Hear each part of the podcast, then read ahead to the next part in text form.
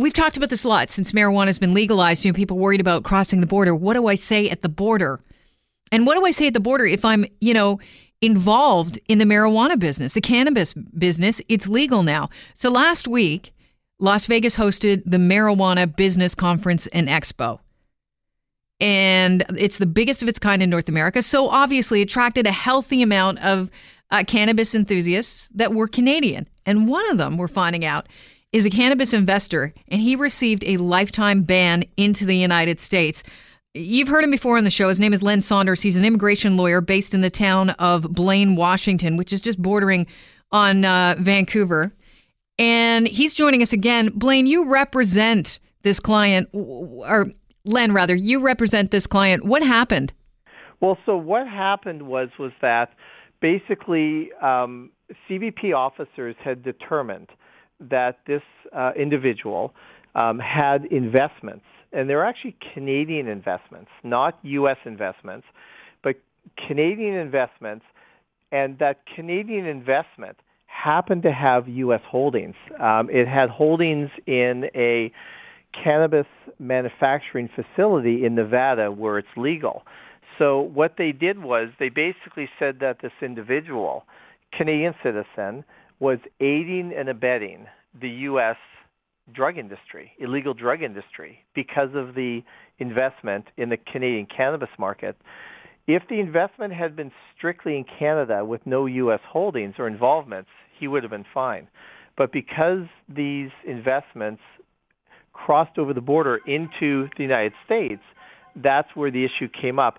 And it's interesting because I fielded many calls over the last week uh, because of this convention in uh, Las Vegas. A lot of Canadians were questioned mm-hmm. at U.S. ports of entry, mostly airports, because a lot of people were flying there.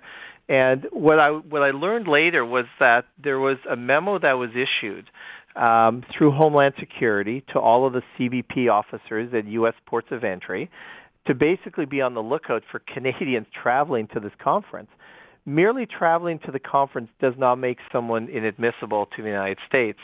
However, if people traveling to the conference are selling their goods or services from Canada, or they have any involvement, you know, investments in the U.S. cannabis industry, those people could be subject to lifetime bars, and that's what's happened. And it's interesting because one of the calls I got was actually from a reporter from Toronto, and she was traveling through Pearson Airport last week on her way down to cover the um, cannabis convention just as a reporter. And she was interrogated, she told me, for three or four hours. Um, they went through her cell phone to see whether, you know, what she was saying was true because I guess they wanted to make sure she wasn't making any money or had any involvement with the U.S. cannabis industry. She was eventually admitted and allowed to attend the conference. But it was funny because she said, you know, was this because of the Jim Acosta um, media issue in Washington D.C. Is that why they are going after reporters at the border? And I said, no. I said this was kind of like a dragnet that I think the Americans did last week on people who are traveling directly to Las Vegas, uh, and they questioned many, many people.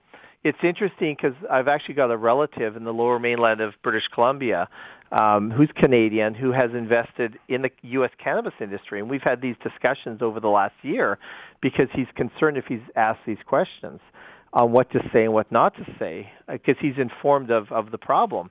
And what he did, because I called him after uh, a lot of these cases came up, and I asked him if he attended the conference, and he actually did and I asked him if he was questioned at the border uh, traveling down there, and he said what he did.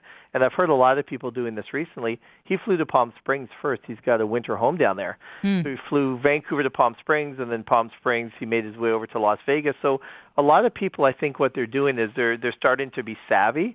So rather than you know freely giving up information or, or, or being profiled at the border because maybe they're wearing like a cannabis shirt because they work for a Canadian cannabis company or they have a direct flight to Las Vegas.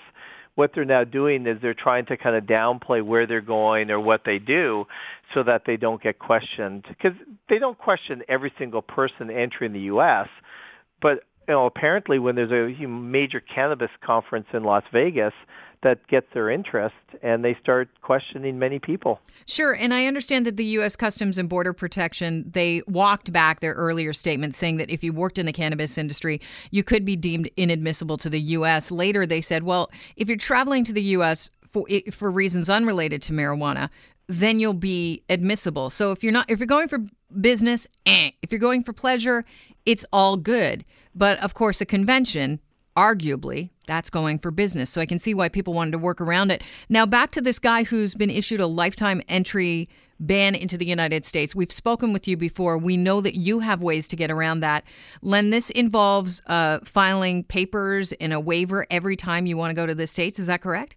Well, exactly. So anyone who has a lifetime bar, whether it's you know a prior criminal conviction or an immigration violation, what they have to do is they have to basically pay $585. So that is the filing fee payable to the U.S. government, so 585. Uh, waivers are issued only for a finite period. They're not issued uh, permanently. So um, people get anywhere from one to a five-year waiver. In most situations, individuals get a one-year waiver and then either a two or a three and then eventually a five. So I say to clients, new clients who have to apply for waivers, I say the bad news is you'll need a waiver for the rest of your life. The good news is you'll get to know me really well. We become very good friends. I go sure. to waiver clients' birthday parties sure. and weddings, and because I never close the file, the file is always open because the person always has to renew their waiver. So it's a lifetime ban. Mm-hmm. Yes, you can get a waiver. Yes, most of them get approved. Um, they're not that difficult to do. Um, it does take some time. It takes a month or two to put them together, and then once it gets submitted at a U.S. port of entry, it takes anywhere from four to six months to get a decision. The problem is, if you're involved with the cannabis industry, if you get a waiver approved and you go to the border, and you still have that involvement, they're just going to take it away.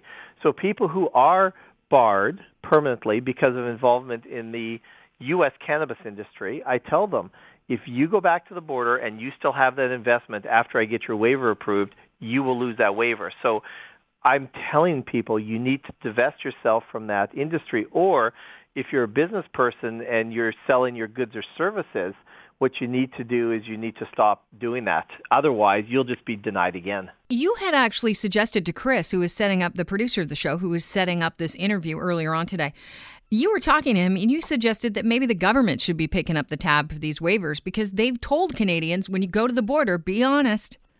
Absolutely. So Ralph Goodale, Bill Blair, and a number of other um, federal ministers have publicly said Canadians need to tell the truth at the border. They've been saying this for a year or two.